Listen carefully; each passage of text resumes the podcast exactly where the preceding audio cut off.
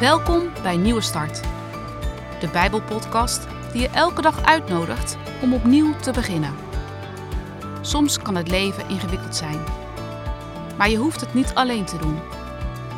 Vandaag heeft Niels de Jong een boodschap voor je.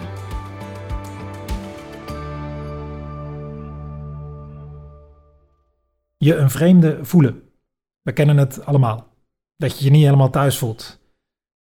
In de Bijbel wordt wel gezegd dat dit erbij hoort als je gelovig bent. Dat je op een bepaalde manier je dan ook ergens in deze wereld een vreemdeling bent.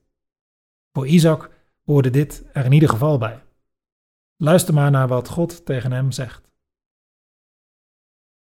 Daar verscheen de Heer aan hem en zei: Reis niet verder naar Egypte, maar blijf hier wonen in het land dat ik je aanwijs. Vestig je als vreemdeling in dit land. Ik zal je terzijde staan en je zegenen. Isaac belandt in Gerar en daar moet hij maar blijven, vertelt God hem in een of andere verschijning. Zo communiceerde God blijkbaar in die tijden met de stamvaders Abraham, Isaac en Jacob. Via verschijningen, zomaar opeens.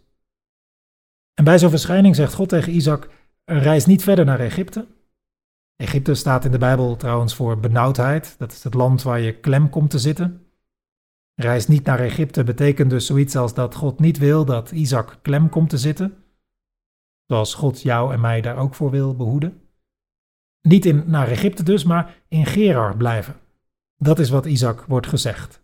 Vestig je als vreemdeling in dit land en ik zal je terzijde staan en zegenen. Want dat is wat God wel wil. Met Isaac zijn en hem zegenen. Oftewel je het goede niet onthouden. Wat dat goede dan ook precies is. Dat kan iets heel tastbaars zijn in de Bijbel, in de vorm van gezondheid of voorspoed. Maar dat kan ook op een andere manier zijn. Namelijk in de vorm van goede relaties met mensen, of dat je van grote betekenis bent voor anderen, of op nog weer andere manieren. En wat God voor Isaac wil, wil hij ook voor jou en mij. Met ons zijn en ons zegenen. God zegt er eerlijk bij dat als Isaac naar hem zal luisteren, hij zich zal vestigen als een vreemdeling.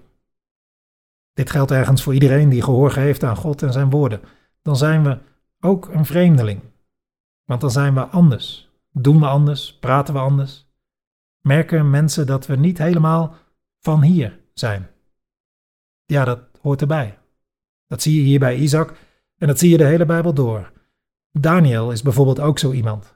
God was echt met hem en zegende hem aan alle kanten. Maar hij was en bleef toch wel echt een vreemdeling. Dit stukje over Isaac leert ons een belangrijke les. Als je luistert naar God, dan maakt dat je gewoon anders. Je bent niet meer helemaal thuis in deze wereld. Want, zoals ergens in de Bijbel staat, ons vaderland ligt ergens anders. We zijn thuis bij God. En we weten dat we ook eens weer helemaal thuis zullen komen bij Hem. En dat we in Gods toekomst ons geheel thuis zullen voelen. En tot die tijd zijn we als een vreemdeling hier op aarde. En dat accepteren we dan ook. En we maken er het beste van.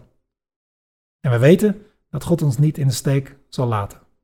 En we hopen gezegend te worden. En we weten ook, of we hier op aarde nu wel of niet een thuis hebben, we zijn op weg naar dat thuis, naar dat vaderland.